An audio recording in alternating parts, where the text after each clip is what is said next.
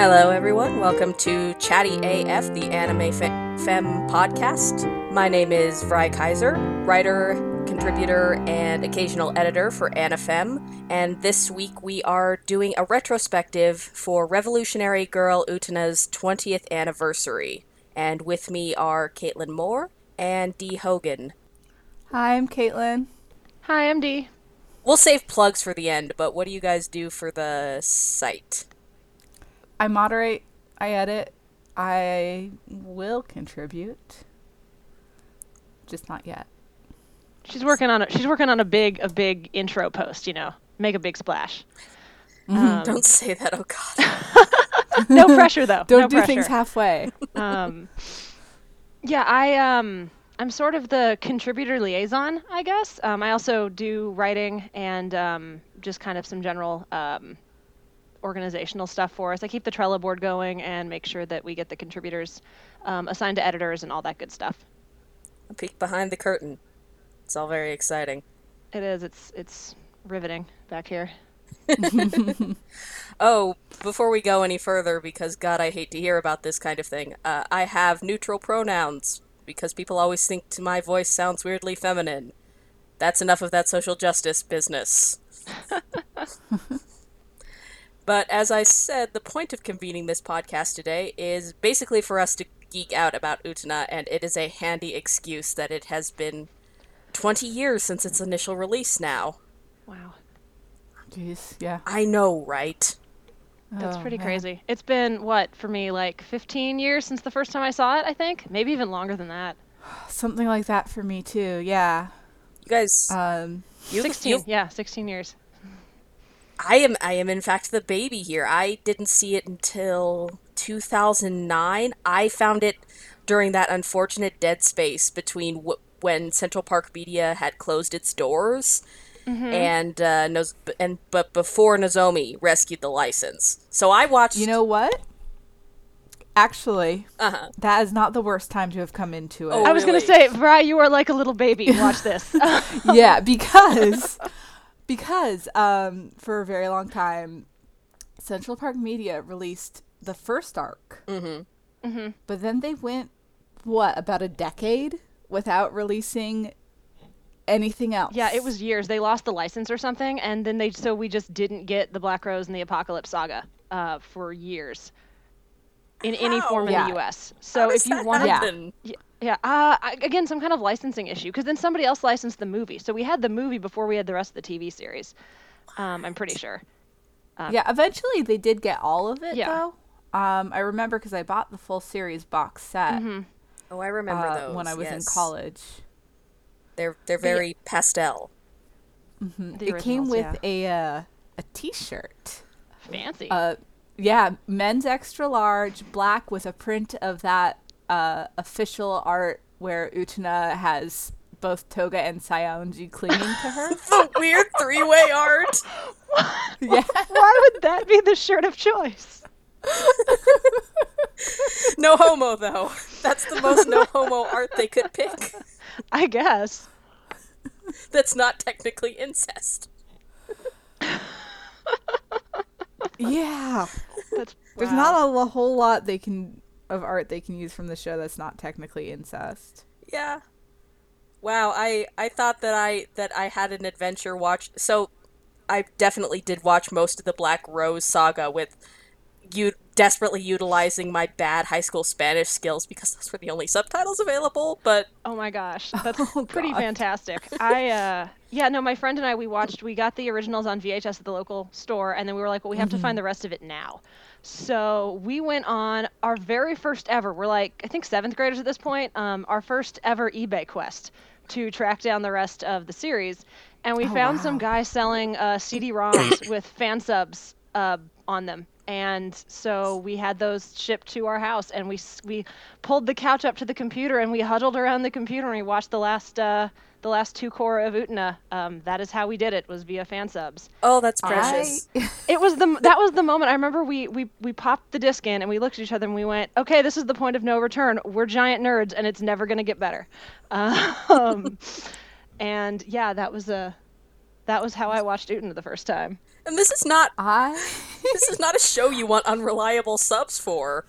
No, it's not. Like which um so when I watched it I checked out uh, a couple of VHS copies of the first couple volumes from Blockbuster.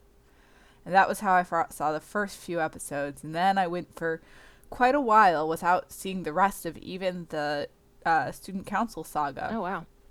Um, but when I went to Anime Expo one year, it was the year that all of the uh, cause VHS cop like the VHS were like thirty bucks. Oh my god, yes. Oh yeah. Um, and I didn't have that kind of money. I didn't get an allowance in high school, so it was just out of the question. But then one year I went to Anime Expo and they were having like all those closeouts on um on the VHS because DVD was coming in hot, and so I bought the rest of the what was out, which wasn't much. Um, it was just a student council saga at that stage, but uh, Did two you? of the videos I got were dubbed. I was gonna Oh, ask, did you get them dubbed or subbed? So you watched it. So you Oh. watched part of it dubbed. I watched the entire first half dubbed. I mean, the f- the first cour dubbed because there just wasn't a subtitle version available to us. Oh no. that dub is that dub is famously bad. It's not a, I'm I'm I'm a fan of dubs, but it's not a good dub at yeah, all. like I like dubs. Yeah, But- yeah, I enjoy dubs. I, I honestly, I have kind of a weird fondness for it because there's a few voice actors in it who I really like, and it's not their best work by any stretch. Crispin Freeman, But- I'm Like. Crispin Freeman nailed Toga. Uh-huh. Rachel but- Lillis does a really good job with Utena. Um, I liked her. Um, again, not her best work, but I li- I liked her as Utena. Um, but God, like the person who played Anthy was just just bad. I, I will say that I find it unfitting and yet kind of amazing that uh, Dan Green plays Mikage. Yeah, it's amazing.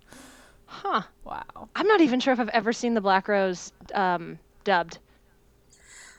I mean, like, Yeah, don't. I've never watched past Don't. Don't definitely because I, think I kind of tried and I really didn't like the the guy they got to play Akio and then I then I caught a little bit of Mikage and wasn't really feeling it and then I was like you know what I'll just watch this in subs the subtitle cast is incredible so let's just do that Oh man, Tomoko Kawakami, like as Utena, just blew me away. God, Just I'm destroys rest my soul. Rest in peace, though. Ah. Re- rest in peace.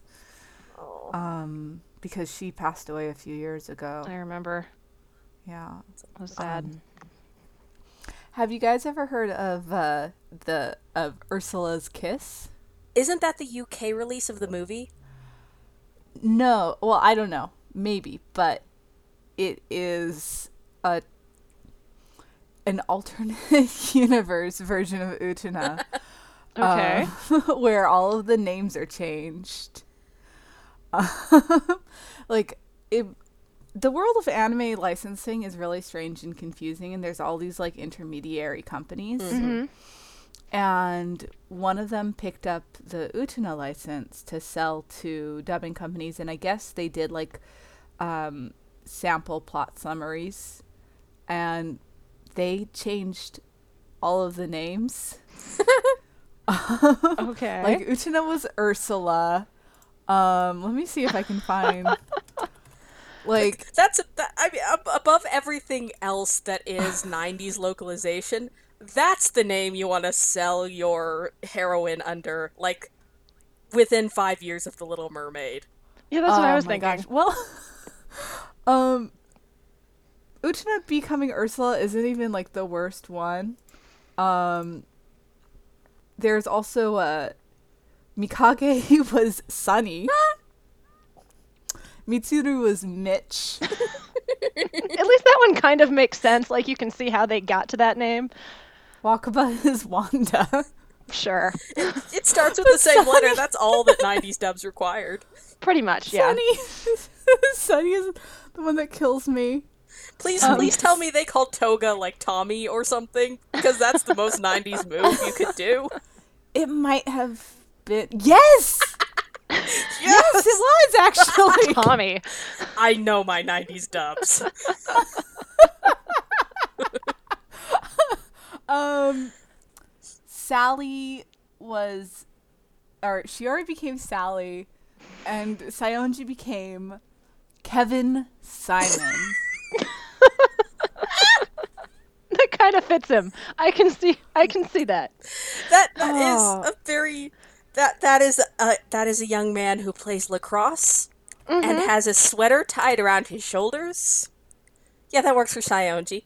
Yeah, it does. Um, it's a very punchable name, so that works. I, I have a certain soft spot for Saionji, but also there's no denying I he's do such a prick. Yeah, no, I, I have. It's your fault, Bri. I have now. I now have a huge sympathetic soft spot for Saionji when we did the the recent rewatch. Um, yeah, now I have a ridiculous amount of sympathy for him. Yeah, Sa- Saionji is one of those characters that, like, in real life is not a person that you should have to deal with in any way while they're, like, causing hell for the rest of people in life and are just terrible. But in fiction, you can, like, take a step back and be like, well, okay, you are also the victim of terrible toxic masculinity and, and a system that's jerking you all over the place. yeah. That's one of the that's one of the things i really love about Utena is i feel that way about pretty much every character is there's that element of it's even the ones where you're like i would want nothing to do with you in the real world and you're you're kind of awful. Um, they do such a good job of sort of fleshing out their backstories and showing how they got to be where they are and sort of what their motivations are that you end up sympathizing with just about everybody at some point um, Even if they're the one it, awful. yeah even if even if they're really bad E- Except Akio, who I think is just awful, but is also really fun to watch.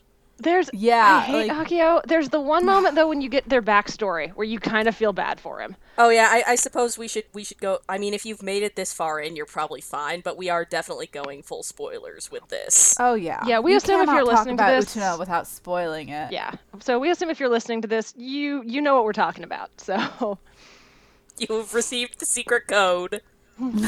you checked under your mailbox in the bird's nest. Yeah, um, whenever I recommend Utena to people who haven't watched it, um, you know, I'm just like, oh, this is, you know, this incredible, like, feminist work, but I cannot explain why, because I honestly think going in as fresh as possible with Utena is the best way to do it. Mm-hmm. Like, some stuff is with spoilers, but whenever I talk about Utena, it's just like, go in, just trust me just watch it. I know it's gonna seem really rough for a while but just just go watch it. It is interesting because I, I, I know my um as I told my my girlfriend I was doing this podcast and she mentioned she watched the show probably around when you guys did and had a real hard time with those first few episodes because she fi- kind of figured they were doing like a, a not like other girls thing with Utena and Anthy. That's inter- that's interesting because that's actually something i've been thinking about lately is um how and i'm sure this applies to other people my relationship with the character utena changed sort of as i grew up. Um and at first she really did appeal to me as this sort of like not like other girls character Yeah, no, I agree with that too. Because I mean, because and I think I related to that a lot growing up because I didn't really do the sort of traditionally expected feminine behaviors, dress, things like that. You know, I I wanted to play basketball with the guys, and I wanted to you know hang out with my friends and not worry about going on dates. And so, um, I didn't because I was 13 the first time I watched it, I didn't really get like the deeper levels of the series, but having that character who was, you know, heroic and the protagonist and I was able to relate to them like that still meant a lot to me even though I didn't fully understand the feminist messages that uh, were kind of embodied in the story. Well, and I think yeah Utena is a character you can grow up with because she's she is a good person. She tries her best. It's just that so many of her problems state from the fact that she's selfish in a way that's pretty natural for young people. When you before you kind of learn to empathize with others. Yeah. right she's 14 Right. She is a dumb dumb baby. They all are. Right, and like all all of the characters except for Aki, Akio, they do this awful shit, but it's all because they don't know better, and that mm-hmm. and that's honestly like that's the stated thesis of the show. It's about how adulthood is is, is almost like a corrupting can be a corrupting influence. Mm-hmm. and yet like adolescence is this sort of savage garden where you just you you mean well and you are this like big you, you are this gestating object of potential to use their weird egg metaphor. I was gonna say a chicken and egg mayhaps. Yes, mayhaps. but like also you you have this concept of because you're in a shell you can't see other people who are not yourself and that causes you to do cruel things. Mm-hmm. This is probably a good point to ask because I, I always think it's sort of an interesting reflection on viewer. Who's your favorite character? Okay, so favorite just in terms of well, because like to me, I guess there's I have like a favorite character who's just like the character I enjoy and who I like, um, and then there's also the favorites who are more the characters who are the most interesting to me, even though I wouldn't necessarily want to like hang out with them on a weekend. Right. Um, so as ter- in terms of just like pure favorite, I and it, maybe this is boring, but I just really like Utena. I always have, and I think I always will. She the her growth throughout the story is very inspiring to me. And again, it seems like every time I've watched the show, something about that character has resonated with me. Um, and like you said, I mean, she's you know she's short-sighted and she's naive and she does some things sort of selfishly, even though she's kind of trying to do things for other people. Um, and so she is she is an admirable figure too, despite her flaws. Um, and I, I I've just always liked that about her. So I think that would be like my my sort of knee jerk. My heart says favorite Aww. character would be Utena. Yeah, I agree. Utena is they're you know they're all really great characters, but Utena is just so close to my heart. She really she's out there. She's doing her best. She's fucking up. I mean, she's just seeing her try so hard and so hard and so hard and seeing her just so destroyed at the end is really hard. Um, this is why we actually beat always, the movie. But yeah, she's she's really always resonated with me in that way because I'm a person who tries hard and tries hard and then finds out that I've been fucking up all along. Hashtag relatable. Um, yeah. Yeah but then but then you know when she when she figures that out she then does what she can to change and to try to make things better mm-hmm. and i mm-hmm. think that that's i think it, as far as like realistic heroic characters go that's probably the best because a perfect character isn't like really you're never going to reach that level so they're not really somebody you can kind of admire and try to strive towards i think it's better to have kind of a flawed person who realizes when they fuck up and then you know try to do what they can to fix it because that's probably the best any of us can do mm-hmm. um, at the end of the day well, and Utena is great because it feels like her arc is really entrenched in and responding to like the world and the stakes in that world. Where I think a lot of, especially in shonen show, and I mean I know this is shojo, but it has shonen elements with all the tournament shit and all. Mm-hmm. It um, a lot of those protagonists feel very stock in a way that that isn't quite so responsive to what's going on around them. They all have basically the same arc. Whereas like Utena's desire to be the prince and to help people to be the prince doesn't happen without the very specific environment of, of Otori. Yeah, that's that's a good point. And that's I mean, that's kind of a good thing that the entirety of Utena does is every character is very much a product of their like they're they're all individuals with their own, you know, kind of like personalities and goals, but they're also very much a product of this prince princess witch dynamic that's sort of been infused in their world. Um, but yeah, that does it, is very much like she kind of she is the main character like she's the perfect main character for this story too not just like in general as a good kind of character Utena is a great protagonist but I don't know that she would be as great a protagonist in any other story yeah I think I see what you mean there like yeah, yeah she's mm-hmm. she's yeah. very much for this for this piece of fiction definitely mm-hmm. you know and yeah and that's honestly one of the strengths of the show I think is that every character is so perfectly crafted for their role and but none of it feels forced. Right. Mm-hmm. I mean, I wouldn't say that anything in Utena exactly feels organic. No, because it's a it's a very deliberately like const- by design it's constructed. Everything is fake. It's it's right. Plato's allegory of the cave. As long as we're getting pretentious. Yeah, I mean, but it is. It's it, it all it all kind of feels like it's happening on a stage. Like the school. One mm-hmm. of my mm-hmm. one of the things I noticed the most recent rewatch that I really enjoyed was um, you never really see people move from like one room of the school to the next. It's more like the set changes behind them. So you don't really get a feel for how the school is connected because it doesn't really appear to be. And so it kind of gives it that sense of, you know, everything is very much a story, is a play, is, you know, the shadow puppet girls but the characters themselves still feel real despite being kind of in this very clearly um, fictional world. Right, as they because they, they become real as they struggle against the roles they've been assigned. Exactly. They, right. Yeah.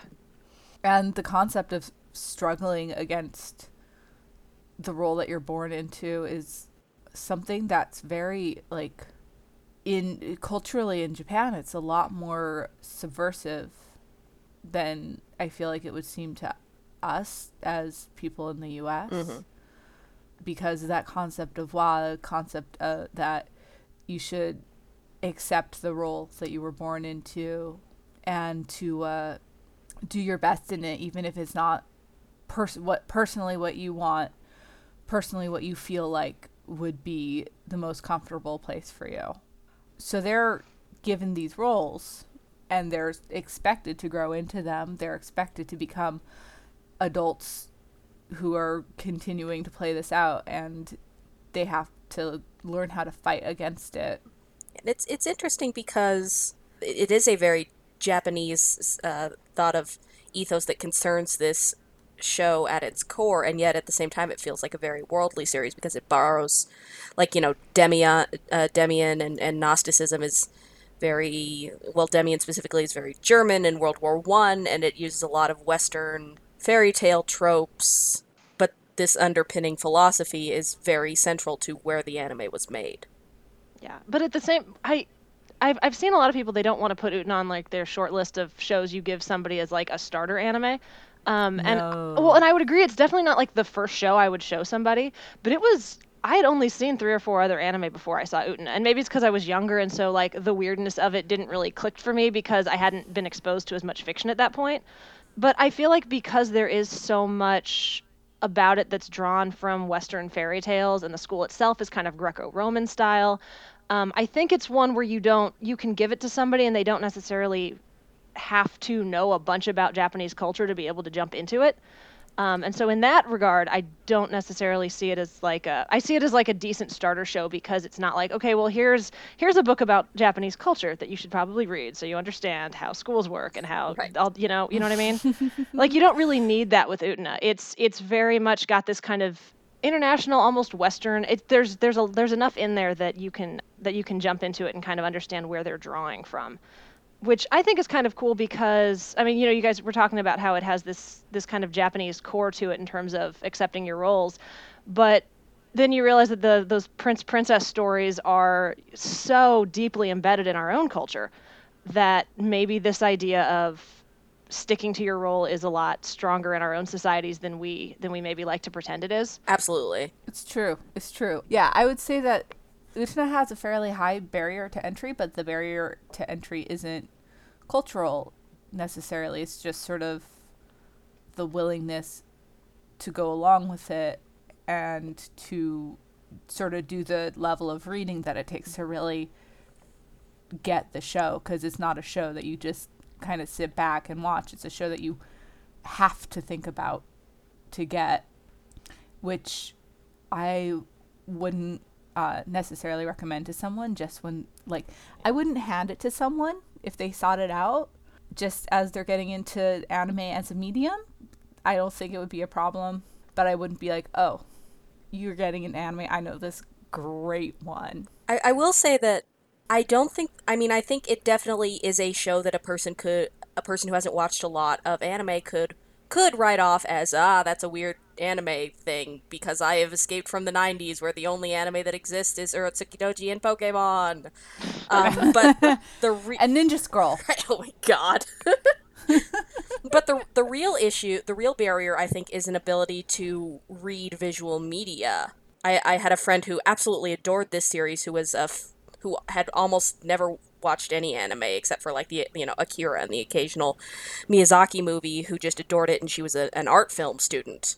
And I think the show does it does want to help it, its reader, like a lot of the Black Rose saga. I think exists to like take the viewer by the hand and and teach them how to read visual symbolism with all like the pointing hands and stuff. But it's still it still can be you know to someone who's just had high school english and doesn't and maybe knows the very basics of reading symbolism in text but not in in in a visual medium it's just fucking opaque Yeah, exactly. Like you have to be willing like you have to be able to really read visual language, which a lot of people d- don't develop the literacy with, whether it's because they're used to being passive viewers or sometimes there's an element of snobbery to it, like people who think that the written word is inherently superior to the visual image.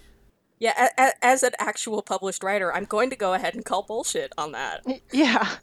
yeah, same. Like, that's an, a, a fight I've gotten into with a few people. Wow. Yeah. No, the the visual work in that show is incredible. I actually give Utena a lot of credit because um, I the first time I watched it, I had not taken that high school English course, and I give Utena a lot of credit for I think without me even realizing it, kind of teaching me to understand like how to. Um, spot you know recurring imager, images or you know uh, figure out kind of what a metaphor is or how you know this thing relates to this thing later in the story it was it was a weird a weird primer, I guess. Again, as a as a, a middle school kid, um, kind of jumping into it. But I think maybe that's why I tend to not be as oh well make sure you understand how visual imagery works when you watch this otherwise you won't get it. Because i watched it when i was 13 and i didn't completely get it but i loved it. I and again it was because i was able to connect with the characters and their journeys and you know kind of like and teasing out the the mystery of you know what's going on at Otorio Academy and so the thing I love about Utena and that and the reason I, I kind of shy away from that idea of like, well, don't watch it unless you have like a unless you're really willing to dig into it that first time through, mm-hmm. um, is because I think you can enjoy it on a very just base like here are some really interesting people at a weird school, you know, trying to live their lives, as you know, with the the central friendship that turns into a romance and uh, the way the different characters kind of interact with each other. Hey, if I hear one more, if, if I hear one more comment about how Utena and Anthy are just friends, I am going to have to kick somebody out of something tall. I'm sorry, I used to be that person. Me uh, too. Uh, I'm sorry. we apologize. You, I, um, I, as the as the stand-in for the entire queer community, hereby give you my absolving blessing. well, thank you. Um, oh yeah. I I, I give my I try to give myself a little bit of leeway on that because um, as an ace kid who didn't know they were ace, um, it was really important for me to have friendship stories. So yeah, I think no, that's, that's the main reason I really clung to like, no, and Anthy are really good friends. You can have a really good friendship story. It's not all about romance, guys. God, like I had definitely had that pushback against stories like that. And I mean, I wasn't that way all the time. Like I, when I watched the movie, I was like, oh yeah, no, they're totally in a romance in the movie. But I saw them as like different stories, so mm-hmm. I didn't see mm-hmm. a problem with that being a romance and the series being a friendship story. But but now now I rewatched. It, I'm like, oh, this is a beautiful little romance. So I have no problem with it now. yeah. Um. Babies. But going back mm-hmm. to like mm-hmm. the visual language thing, I almost think that your willingness to go with it has a lot to do with how young you were when you were when you watched it because mm-hmm. I you know it was the same thing for me. I watched it when I was really young. I was just like, well, this is kind of weird, but it's cool, so I'm just gonna go with it. But I feel like an adult would have a different reaction to it. Adults are a little bit less uh, open-minded about things if they're not trained uh, to think in a certain way. Yeah, I guess if you're not already used to kind of you know sort of mm-hmm. abstract mm-hmm. or sort of visually kind of strange media, then jumping into Utena would be would be very kind of surprising and off-putting. Yeah, um, and Utena was actually almost my uh, intro to that sort of approach mm-hmm. because when I was in college, I had to take a composition course, but the composition courses all had different themes, and the one I took was high school movies of the since the 1980s, and one of the uh, uh, supplementary movies that you could choose to watch and write about for credit was uh, Adolescence of Utena. Oh, wow. yeah, the professor was like a big anime geek. Nice. Um, I mean, I guess. But... Um, this was this was the class that uh, he walked in the first day doing a Napoleon Dynamite impression for like five minutes. Oh my gosh. And then he turned his chair around backwards and I mean, he was a grad student, so he was younger. Mm-hmm. But like, I did my first ten-page term paper about the uh, use of cars as visual metaphor in uh, the TV show and in the movie, mm-hmm. and comparing those. So Utena was really like, it was sort of the first thing that I really looked at that way, speaking in terms of visuals. Mm-hmm. mm-hmm. So yeah, that's just Utena's been like my first thing for a lot of different stuff. Yeah, I, I um, definitely feel that too. I wonder if there is an element that it helped to, you know, I, I definitely think that you're right. It's one of those shows that you need something going in, either a familiarity with anime or a willingness to watch it as, you know, visual or what, but just like you can't go into it blind with none of these things. Yeah. Or um, but I do wonder if it changes things for, say, a younger audience to watch it now who isn't as familiar with the 80s and even early 90s anime that it was responding to.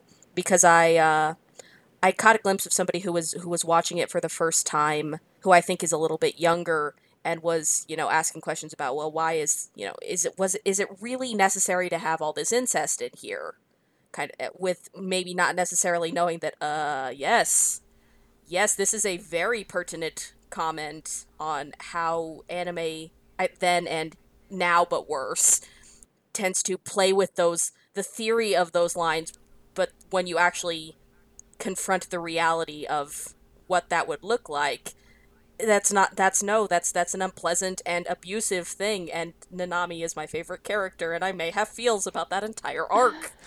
I was gonna ask i was like we haven't gotten Vrai's favorite character yet. I can't imagine who it is. Just, oh, oh she's such a sad she's so awful but she's also so pathetic and i really love the the fact that she's a foil to anthy in a quiet way that the series never really overtly comments on but there's just that quiet secondary arc going on where Anthy just hates her, but is also kind of trying to help her. Yeah, she's she's younger than everyone else, so she just does a lot of really really dumb shit. She did like, kill a kitten. She's like what? I can't I can't let it go for this. She did kill a kitten. She did. Ah, yeah, she did. I mean, kids are the worst. But I just I feel so like I feel like after she she's maybe the the person who might who might get out next because she came so far in one run. She yeah, rewatching it was really fun with Nanami because she's one of those characters where the first again when you're 13 and you're like oh that kid because you're at about the same age she is. Mm-hmm. Um, you just it's really easy to just hate her and just be really happy when bad things happen to her. Um, so you know take care of Ms. Nanami was a really cathartic episode because it's like yeah you take take that mean girl. Yeah, no, Nanami is definitely one of those characters where like in real life and especially if you're in that age group, she's that's not a person you can sympathize with. Yes, maybe they're going through their whole thing, but they're still making your life hell in the meanwhile. Yeah. Yeah. But, yeah, but then rewatching it as an adult, I, I did wind up with a lot more sympathy for her and kind of and again like you said like the amount of growth she has over the course of the series is really um unique and remarkable given where she starts and she is she they do this with a few of the characters in the early arc like she and Saionji especially. They start off as kind of like these sort of like dramatic threatening figures and then the deeper you get into the show you re- you realize that they have uh, just as little power as pretty much everybody else and then they become a lot more sympathetic and kind of pathetic as the story uh, progresses.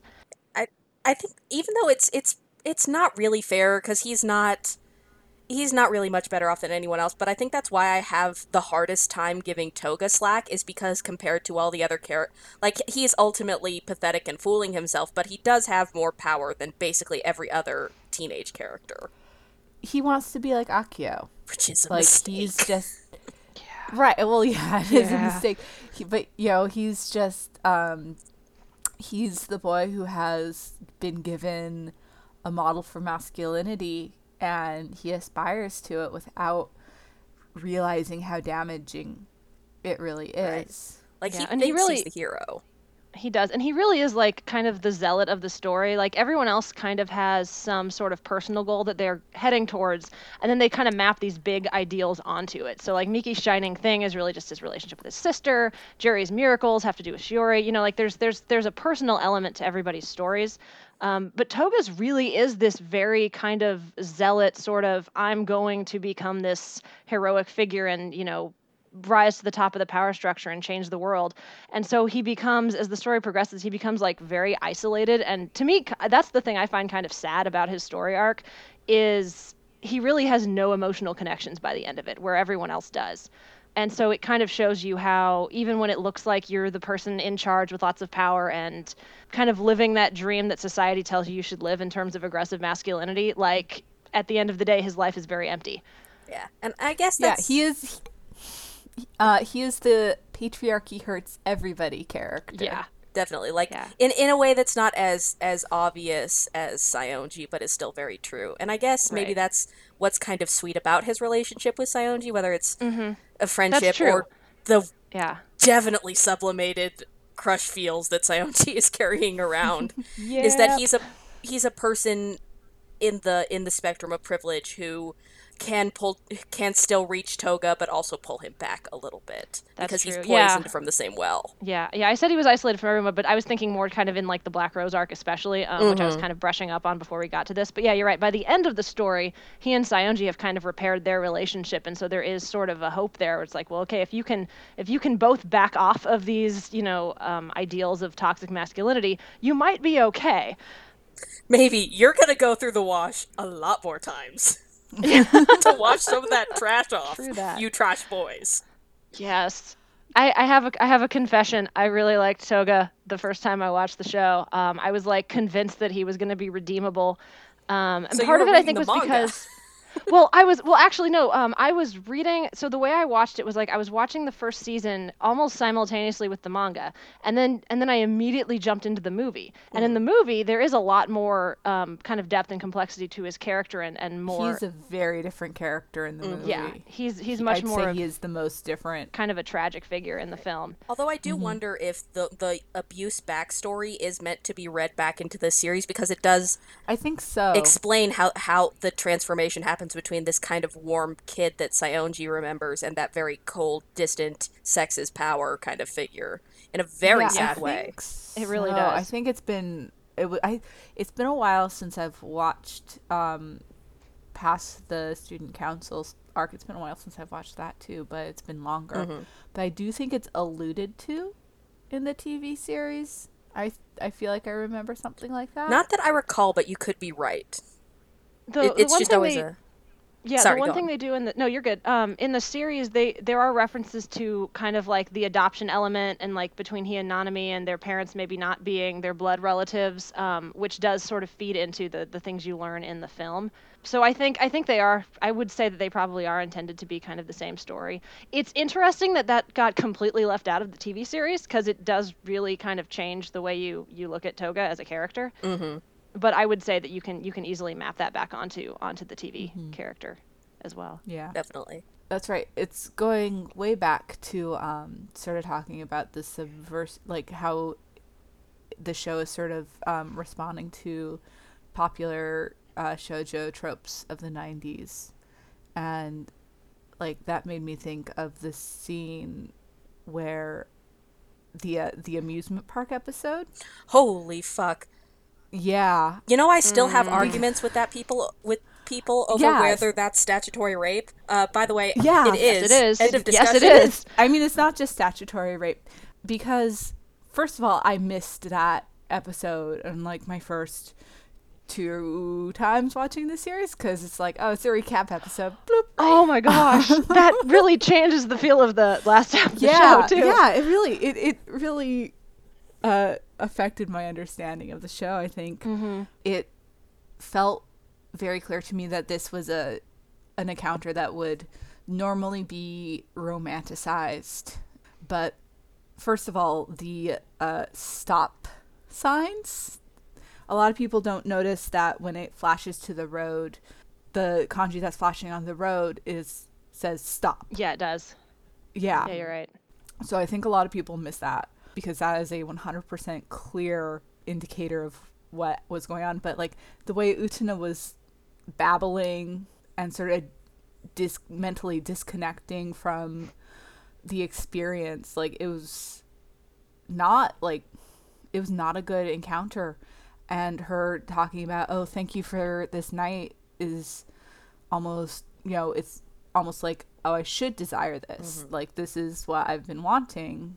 So Right. It's it's it's not dissimilar to the incest that to to Nanami's um, issues with Toga. I think in that it's it's a fun it's a fun theoretical fantasy to be wooed by an older person, but the reality of that is is ugly and can be very emotionally damaging. Because you are an adult and this is a child. What the fuck are you doing? Right, and that encounter significantly messes Utena up for the rest of the show. Mm-hmm. Which, yeah, like I said, not not seeing that part really changes your perspective. Yeah, you really you really can't skip the recap episodes of Utena. It's one, it's the one show where you cannot skip the recap episodes. I do No, wonder never skip the recap episode. if that's a trick that Ikuhara like borrowed from Anno, because you know the the two are definitely friend friendly, like to the point where. Yeah, okay, you're not admitting that you stole the ending of Utena for the second rebuild movie, but we all saw what you did. I still need to see the I rebuild haven't- movies, but now knowing I that going in would be rebuild movies. fascinating. They um well there's I guess spoilers whatever. I don't I have the rebuild movies sure do exist. But there's a there's a scene in the second movie where where Shinji is doing the more traditional masculinity that the movies have decided he needs to do, not that I'm bitter. Uh, and and he rescues Rei from being eaten by an angel in a repli- in a replication straight up of, of the hand scene from the last episode of Utena. Oh wow. Yeah, it's sure a thing. I have derailed the conversation with I was gonna say, what were we talking about before we got before we got salty about the rebuild movies? uh, tropes, tropes, '90s tropes, and and how it definitely like. I think this show certainly transcends its time and and is definitely applicable no matter what age you are. But it helps to know what was coming out around it. That's very true because that was m- maybe even more so than than now. Even um, there was very much kind of a push in. You had a lot of, uh, especially shojo series where the high schooler falling in love with like the the with the grown up was kind of like a romantic storyline, or um, or you know some of the incest stuff that would kind of that was coming out around that time as well. It was really all kind of played as very romantic, and Utena sort of looks at those and goes, "No, no. no, there's something deeply wrong with this." Right. Um, Like it's it's a nice I it, it's a nice idea until you actually enact those things beyond a subtexty level that was all those anime would ever do. Sorry, I'm thinking about the one sour note in Cardcaptor Sakura again now, and I'm oh, sad. Oh, yeah, no, I was thinking about that too. Oh, man. That show is so good and so sweet, and then there's that one subplot. You're like, Clamp, no, Clamp, what are you doing? Stop. Clamp's got some really, really weird ideas about what is acceptable in romance. Because there's a lot of there's honestly there's a lot of teacher student loving in Clamp series. It's bad. Yeah, that's that's one of my that's one of my big nopes um, in media. That one's that one's high up on the list. Yep. Um, Same here. And the, it's because the find, power dynamics are just, and that was the thing they did so well with Utena too was they really made a point of highlighting that it's not necessarily an age. I mean, it is an age thing, but it's not because it's really about the power dynamics. Like, because Toga's 17, 18, like he's technically probably not really a kid at this point in the story, but the, his scenes with Akio are still just loaded with that sense of something is deeply wrong here because Akio has so much power over him. right, and you know, Anthy is as old as Akio is technically, but her Mm-hmm. her romance with Utena doesn't really raise flags for me because they are ultimately equals. Yeah, and the show takes care to show them in um in that that equal that equality dynamic. Like they their relationship builds as they become closer to seeing each other on that on that same plane. And Akio is such an interesting figure because he's one of the few characters who I would call sexual and he's he's sexy in an adult kind of way. Yeah, absolutely. And that's not uh, the only other character who I can really think of who is that self-possessed in their sexuality is is when Sayo Yamamoto did the woman called Fujiko Mine. That's true. You don't see that a lot in anime. Those those kind of adult characters who just kind of exude that sense of like sexual power. Yeah, no, that's absolutely true. And then there's movie Akio. And yeah, and that makes like all of the scenes of Akio like taking pictures of Toga and Saionji like doing sexy poses on his car. Like he's just he's just exploiting these children left and right. Utena is not is not escapism. It kind of starts off that way. Like the first arc is really fun and there's a lot of silly episodes and Nanami gets chased by elephants and it's great.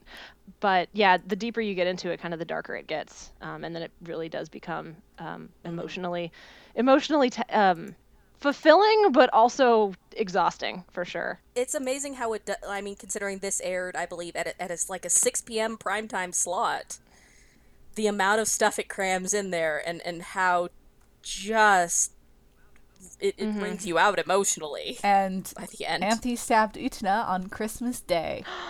Oh my god! I did not know that. That's a No, you didn't know that. no. That's a fun yeah. fact. Uh, That episode. That's what we call a pain fact. That's a bad, bad pain fact. Yeah, Utena. Um. Uh, let's see. Yeah.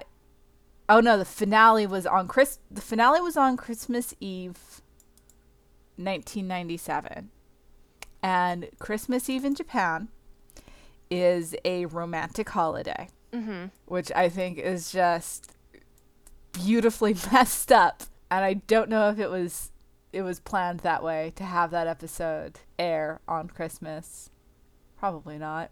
Maybe it's probably just a coincidence. Just how the airing schedule worked out, but it does. It does kind of. That does kind of work out. That's fun. Um, And it's such it a really is. beautiful ending. Like I love that it end. You know, this story starts with Utena, but it ends with Anthy, and that just Yeah, my the heart. the way the series builds Anthy is because I mean they do kind of. I feel like they do a good job of having the audience change their perspective of her sort of as Utena does, because um, I know the first time I watched, especially that first arc, which was all I had for a little while there. Um, it's really it's kind of easy to just Right. write her off as sort of just like just a damsel-esque kind of empty character who's just sort of there to get bounced around between everybody else and then as you get into it you're like oh no i was falling into the same patterns that the rest of the student council was as you you know learn more about more about her circumstances and her just terribly sad backstory Yeah, and I think sometimes people go too far to a- attribute like every bad thing that happens to everyone retroactively Oh, to yeah. Anthy, but it really is. It really is incredible, just let and and heartbreaking the things that she does, which are sometimes Mm-hmm. incredibly awful, because that's just the only recourse left to her. I love Anthy. yeah i was gonna say we really haven't we've, we've, we've kind of we've bounced around a lot of the characters we haven't really talked about uh, anthy up to this point um, and how you know the story is again there's so many ways you can read this and so many different ways you can kind of approach it and, and look at it and i love that about it because every time i get into it i you know get to see something a little bit different about it than i did prior but that element of it kind of being at um, at heart a story about somebody in a trapped in a terribly abusive relationship finding a way out of that is really beautiful and inspiring. Um, and that, that last scene where, where all Utena does is just reach out her hand and Anthy takes it. It's just I cry I cry like a little baby every time. Yeah, yeah. It's so beautiful, is the thing. Unironically, I'm tearing up a little bit. I might yeah. They're very good. This show is this show yeah, it's very near and dear. I I am in, like sad and slightly angry forever that you know Mega House made that that Utena figure and they had a prototype of Anthy that apparently they just up and canceled Aw. and it was really beautiful of like her in her rosebud Oh, bride man. Costume. that would have been a great set. I know. And Anthy, yeah, she's such a she's such a fantastic character in her own right. Like she she deserves her own figure. It just and it- it's so she's such a hard character to Mm-hmm. appreciate the first go round because so much of what she does is off screen by design. Yeah, exactly. Like when I first watched the student council arc, I was not not excited by uh, Anthy at all. Right. Like the fact that she posted the letter, Wakaba's letter, you could never it's not one of those things that you could figure it out from context clues really. You have to know. Yeah, Anthy is definitely like what makes the rewatching the show absolutely essential to understanding it because there's so much that she does that's off screen. And I wonder if maybe cuz like a show like, you know, Evangelion's famous for being weird and mind screwy, but that is a show where I think if you kind of knew the baseline going in, you could get what you needed on one viewing. You really have to watch Utena twice and it is 39 episodes long. Yeah, I, I mean, Here, have 80 episodes. 30, 39 episodes seems really long nowadays now that everything's 13 episodes, but it wasn't really considered that long back in the day. Like nowadays, everything's just one season. But, you know, in the 90s, 52 episode series were not uncommon, especially for shojo. That's a good point. Right, and well, and especially like you know in the in the heyday of Gundam, where that was just yeah, a done Fushigi thing. Yugi, 52 episodes. we'll do another and episode about and Fushigi three Yugi OVAs. someday. oh I'm my sure. god, we will do that, won't we? Um, and then Dee gets to try to explain how much she loves it and how flawed it is. Oh, That'll be I good mean- times. But yeah, no, you're right. And you, but and because I mean, and I don't think it's one of those shows where you want to tell somebody off the bat, oh well, here's why, here's Anthy's backstory, so you know going into it, because that the experience of having your understanding of the characters changed is part of what mm-hmm. makes the Utena experience like so unique and important, I think. And I think that's true with a lot of I think most great mm-hmm. narratives um, find a way to kind of um, challenge your understanding of characters as you go and you know finding out everything about Anthy and Akio and you know what her circumstances have been is that surprise is is like vital to um, watching the series as well. I think because it does kind of challenge the audience's own assumptions and and uh, perceptions as well as it does the characters, which is so great. Active storytelling is wonderful. Right, and the whole thing where where initially people are like, ah, you can skip the Black Rose saga. Do no, not skip the Black Rose saga. No, you cannot. Yeah, just Ikuhara is so. He that man is a trip. I love him and I think it's this is his longest. I mean, not including Sailor Moon because you know I, I like what he did with Sailor Moon, but it's also yeah. not entirely his baby. I don't think it's it's coincidence that this is his longest like basically solo project and also his most perfectly paced. Like I like I like Yuri Kuma Arashi. I had a hard time with Yuri Kuma. It needed more I time. I had, I had a really hard time, time, with Yuri Kuma. I honest I had trouble um, emotionally engaging with it. Mm-hmm.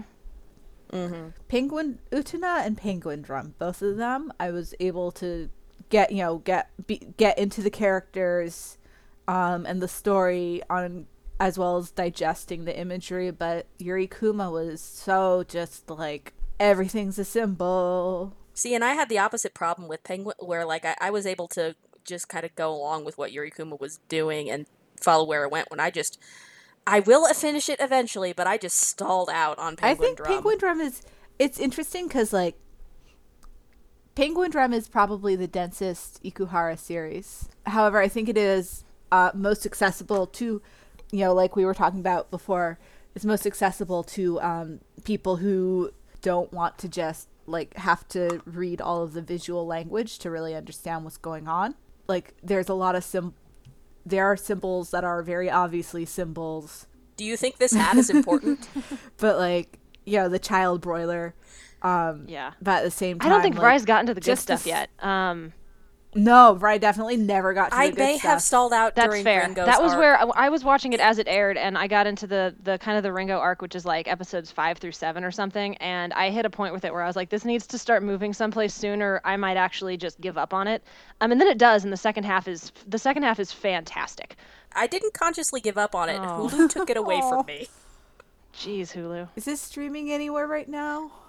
It yeah, Penguin oh, Drum. If you don't have the Blu-rays, which I do, um, but Vrai doesn't live close enough for me to throw them at at them, so that wouldn't work out. I mean, I, I, I do I do live close to like the lat like no no I, I I do live close to like one of six actual brick and mortar stores that sell Money. anime, but yeah, no, that's yeah, that's fair. Um, but yeah, if it ever if it ever comes back, definitely definitely finish it out. It's truthfully, I think. Oh yeah, for sure, because yeah, for sure. Um, it's I I think it's I liked I think I liked Yuri Kuma better than Penguin Drum um, at the end of the day. Um, I and part of it was I was blogging it, so I was watching it a lot. Um, I really struggled with the first three episodes, but then after that, um, I got I got into it and I got really really a little too attached to the bears, and uh, so I was yeah, no, there's some shit happens yeah, there. so by the end, by the last episode, I was I was tearing up and was so happy and just um, it's one of those series that it you almost have to watch it all in one go because it's really like a novel rather than a you know how some anime are kind of like episode by episode you can talk about them like i think mm-hmm. utena is like that because each episode is kind of its own self-contained like character arc right because there's yeah, so many and with the and with the dual but... format like you do have an episode where it's like and today we're going to focus on miki and today we're going to focus on Juri. um, mm-hmm. so you can kind of watch it like a couple episodes this week and then you know you could watch it week by week on tv and i think it would have been fine yuri kuma is very much one story and um, so trying to watch it week in and week out i think was kind of was very difficult and it's one of those where you almost can't discuss you almost can't review the early episodes without having the end of the story. Um, because again, and that's right. Ikuhara's well, thing is every show there's there's some kind of reveal that changes your understanding of how these people of who these people are and what they were doing. Um, and Yuri Kuma definitely uh, mm-hmm. pulls pulls that rug out from under you a few times as it goes. But I think even at the end, it is it is a series I like because I was invested Mm-hmm. enough in that central relationship, but it is also a series that frustrates me Yeah. because it had 12 episodes and I'm over here waving my hand like, "Hey, Kuhara, are you going to do anything with the fact that all these characters resolutely call each other friends even though they have blatantly sexual relationships? Are, are you going to actually come back to this issue of the male gaze? Ikuhara, Ikuhara, come back." Yeah. he had to cram a lot in for sure. Um, and there's definitely things that could have been expanded on. The the friend thing, um, gosh, don't quote me on that because I've not read nearly enough Yuri manga to be able to say this for sure. But I think that's kind of a trope of the genre um, that he's very much addressing. No, yeah, It's I, I like fully a believe class he was S in- sort of thing. intentionally playing on it, but it never he never like put a he never put a he he had it in there but never did anything with it. It it was just like a background thing that was doing the Yeah. trope, not commenting on the trope. It's interesting how the Utena fandom has endured over all of the years. Um, how, you know, in this day and age, um, anime fandom for individual series tends to be very flash in the pan. Not a lot of shows have staying power. It's all sort of regarded as disposable. But Utena, you know, you look around online and there's still all this fantastic analysis going on. There's readings of the characters that I've never seen before popping up on Tumblr all the time. There's fan art coming out the ears, and it's just a series that really speaks to so many people uh, to the point that it is becoming cross generational because it has been, you know, 20, 20 years now Yeah. you know that's almost that's about two thirds of how long I've been alive. And I mean, you you could say that at least some of it is because it came out in the 90s when there was a less anime being made and b less available in the west, but that doesn't that does, that only accounts for a little bit. there's still a lot of '90s shows that are very much forgotten. Mm-hmm. Um, that are that were good shows. You know, how many shows from 1997 can you name? Yeah, no, U- Utena is, is definitely special, and it rewards it rewards people who stick with it, people who invest in it, and its characters are memorable both in design and in writing and in acting. The act, I mean, we we really only talked about Utena, but the acting It is really solid is. across the It is, board. yeah. All of the the actors do a phenomenal job. Um, I, I don't, I, I can never actually remember her name, but the the woman who plays Anthy, um, she is phenomenal. love the her. amount of of sort of subtle emotion and um, little hitches she puts into the character's voice in a character who really does kind of have to be like this sort of mask of placidity for so much of the show. Um, she's able to just put so much depth and, and personality into her that gets completely lost in the dub, um, with, you know, tragically. Boy, that and we begin and end with the terrible dub. Oh, can I tell my favorite terrible dub story? so apparently Crispin Oh, Freeman has this story he tells at cons. Yeah, where he had to go to the dubbing team and be like, um, so so Juri's a closeted lesbian, and they're like, what? No, she's like, we can't, or rather, damn They're all like, it, "What is but- her deal? Like, why is she so angry?" And Crispin's like, "Are you, s- are you kidding? Like, are you not?" Do you not understand? Um, and I think that speaks a lot for the like how much care and thought Crispin puts into the char- into his characters compared to a lot of uh dub actors sometimes like like I know dub actors are working really hard. This is not meant to be a slam on dub actors, but they're also all like you know, they have to not. they're all freelancers. They all have to like chase after whatever roles they can. They don't have necessarily have time to um, sit down and think and think and think about the characters. A lot of them like you know flip through the script, get a sense of what's going on, and then go in and do their best. Right, pay the month's rent, Yeah. go on, do the next thing. Yeah, exactly. You gotta. Like, listen, my my dad was a starving actor for a while. Mm-hmm. I know how it is. but yeah, like Crispin really he puts a lot of time into he he has said that at conventions that he goes in and he watches as much of the series as it takes for him to really understand what the character's like main driving motivation is he's and that's probably why his toga is the most although although. I this will this is one of those moments that will stay with me forever. Um, I think it's in the first episode after Utena beats Saionji. There is no way to say this line without it sounding awkward. So this is not a knock on him, but he busts out an "Oh yes, baby, you've lit a fire in my heart," and it is the funniest damn thing. And it oh, is that Oh, no. line! always oh, stuck oh, with me. poor Christmas um, yeah, there's no way Oh, to say that line without it sounding ridiculous. Um, and it was. It was amazing. That's that's my strongest memory of the dub. God. Um, but yeah, no, sorry. Circling back to the the Is show's it- staying power, I think that also really speaks to how either ahead of its time or just straight up timeless it is as a series because there's a lot of stuff that came out in the 90s that I enjoyed at the time and then I watch now and I'm like, "Oh, that's super dated." I'm Um, afraid to watch Slayers. Oh, It, yeah, I- there I are there are definitely things in Slayers that have not aged well. I still love it. It's still one of my favorite shows. But um, yeah, but yeah, but, there like are. who who remembers Hyper Police? I don't. I do who not. remembers those who Um, hunt elves? I do, but God. Um, Tenchi Muyo. yeah, I, don't- I mean, I really there's a there's a handful of shows that have kind of come out as being sort of these classic masterpieces, and for a while, just because Utena was so hard to track down, it was kind of one of those almost like I hesitate to use the term underground because it makes it sound like we're all wearing hipster glasses while we talk about it, but I mean maybe we were I don't know. Um, it was all online, um, but it was one of those that kind of like like you know you'd hear people raving about um, Evangelion and Cowboy Bebop for for good reason. Like those are also excellent shows from the from the 90s for sure. Um, but you wouldn't. Utena was always one of those where it would be like almost this sort of quiet undercurrent of have you heard about Utena? It's really hard to track down, but it's amazing. You should find it. Like you had to go on quests, as we all mentioned, to to get your hands on it for a while there. But it's still, but even with that, even with that difficulty of finding it, it is still withstood the test of time and kind of become a classic. And more and more, especially with Tumblr, with it now being readily available on uh, YouTube. Thanks, Nozomi.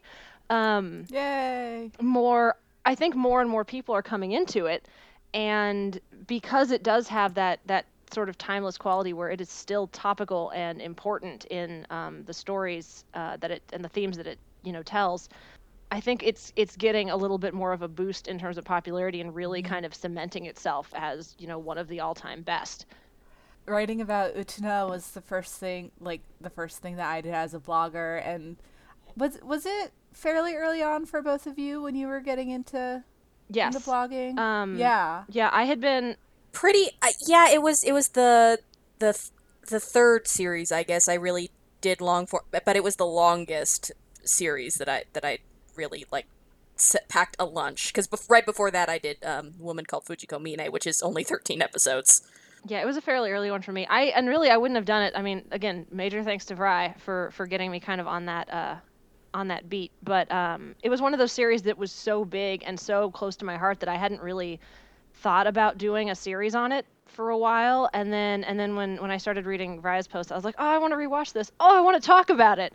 And then it sort of spiraled into Oh, this. and and I'm that so was glad that you was did. so Your posts fun are doing great. the doing the back and forth there. Um, I guess this is the part where we're plugging our work. um, Yeah, yeah. I think as as a final note, I would say that if you can, I don't. I've I've heard buzz about a Blu-ray set. I don't know if Nozomi that's said happening. it was their one uh, of their but goals if you for the year. right, well, that maybe wait for that. I don't know, but I I have the DVD sets and They're they really are they're incredible. They they all come with um, art booklets and there's um, translated interviews and com- and creator commentary and yeah, they're they they give you a lot of extra. They're the bang for your buck is incredible because you do get so much um, supplementary Mm-hmm. material with them too. Yeah. Um, I just there are so many recent series where I well more recent series where I feel like I will never talk about them because there's nothing to add to the conver- I don't have anything to add to the conversation. It's been combed over and discussed from, you know, front to back. Uh that is no it's no longer fertile ground, but like I said, Utena just all the time like there's some fascinating new reading Mm-hmm. there you know there's something to there's a different perspective and that's just that's incredible Uh, it's good. it, I, I believe that is the con- that that is the conclusion we have all come to. That their It is Utena good. series, Surprise, it is everyone. good. Um, that was our thesis all along. That's our shocking conclusion. it's it's pretty good, Yeah. y'all. All right, so since we kind of dipped into it a little bit, do I would you two like to plug the stuff you do when you are not uh, helping around with Anifem? Sure. Um, I'll go ahead. I Go for Fight to the death to It's go fine. who goes I'll- first. Okay. Um, I run my own blog, Heroine Problem. Heroin has an E. Um, so I have a heroin problem. I do um, much like on Anime Feminist, uh, feminist analysis of and criticism of anime and manga. Heroineproblem.com. Uh, yeah, and I run uh, the Josei Next Door, a friendly neighborhood anime blog.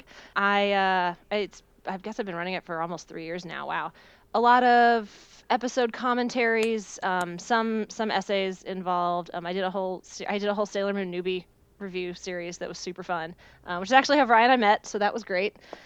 And yeah, uh, kind of similar focus. I mean, I, one of the reasons uh, I think Amelia reached out to me because we didn't know each other at all before Ani- before Anifem. I think one of the reasons she reached out to me is a lot of the work I had done there was already sort of slanted towards um, uh, feminism, gender issues, like is- in in particular, um, and and kind of um, queer representation and things like that. So uh, that's kind of kind of what the Josei Next Door has sort of expanded into. I guess it's it's been fun. Well, and you do. Do you still do uh, co- contributions yeah. at Anime Evo? Yeah, that's where I'm doing that where you're writing Rakugo, about um, and I, I post all those on my blog, so you can link to them pretty easily. But yeah, I do. Uh, I'm a regular contributor there. Um, I do one. I do one series um, per season, pretty much for them, um, and which is nice. I think a lot of people think I just do like recaps there or reviews, but it's it's it's and it's analysis and commentary like exclusively. I'm not really interested in, in doing a recap format there. Um, so I do those, and then occasionally I'll write for. Um, well, I, I have um, Anime Feminist now. I used to do some stuff for the Mary Sue. Um, so yeah, my, my name's been been sprinkled around the interwebs a little bit at this point. And if for some reason you're not tired of my voice yet, I run a blog called Fashionable Tinfoil Accessories, where I don't have a lot of anime stuff up there right now. I think all of the ongoing series I'm working on right now are Western based. Um, I recap Steven Universe. I'm rewatching Gravity Falls. Uh, oh no, I, I am doing a series on Gankutsuou while also while while also working through my complicated Yes. feelings about Anne Rice. Don't ask. Um, and I also have a movie podcast because by law everyone is allotted one called Trash and Treasures. So if you want to listen to me um, garble queer representation issues about weird trash movies, that is the podcast for you. And otherwise, uh, yeah, you can find us all hanging around at Anifem, and hopefully we've provided meaty, tasty, delicious discourse for you on this day. And yeah, I you've promised that Fushigi Yugi pro- podcast now. I Oh. hope you know that, and people are Yeah. people are champing at the I'll bit. to- I'm, I'll have I'm to They picking want up it. my, I'm picking up my blog summaries of that too. I've got one on the queue. Oh yeah, I'm- They're Yeah, they're you've been covering fantastic. If you you should listen. Uh, Caitlin, your tweets about about that show are truly magnificent. Thank you, thank you. All right, I think that uh, wraps us up here. Thanks you guys so much for joining me. thank you to guys talk for this kind of today. scheduling this and sort of encouraging me to be a part of it because I was I was very nervous about speaking to people in the inter in the interweb lands, um, and this was lots of fun. So thanks guys. Yeah. Podcasts Yeah, are really great. just a Hopefully- conversation that you let other people listen to. Yeah, definitely. And and to all of you out there, hopefully listening, this was been a really great. And let us know what you think of this kind of one series conversational format. And if you'd like to see more of that in future, or any feedback you've got, we'd love to hear it. But for now, I think let's uh, take this podcast and sign off. great. We'll see you guys later. Bye. Bye guys.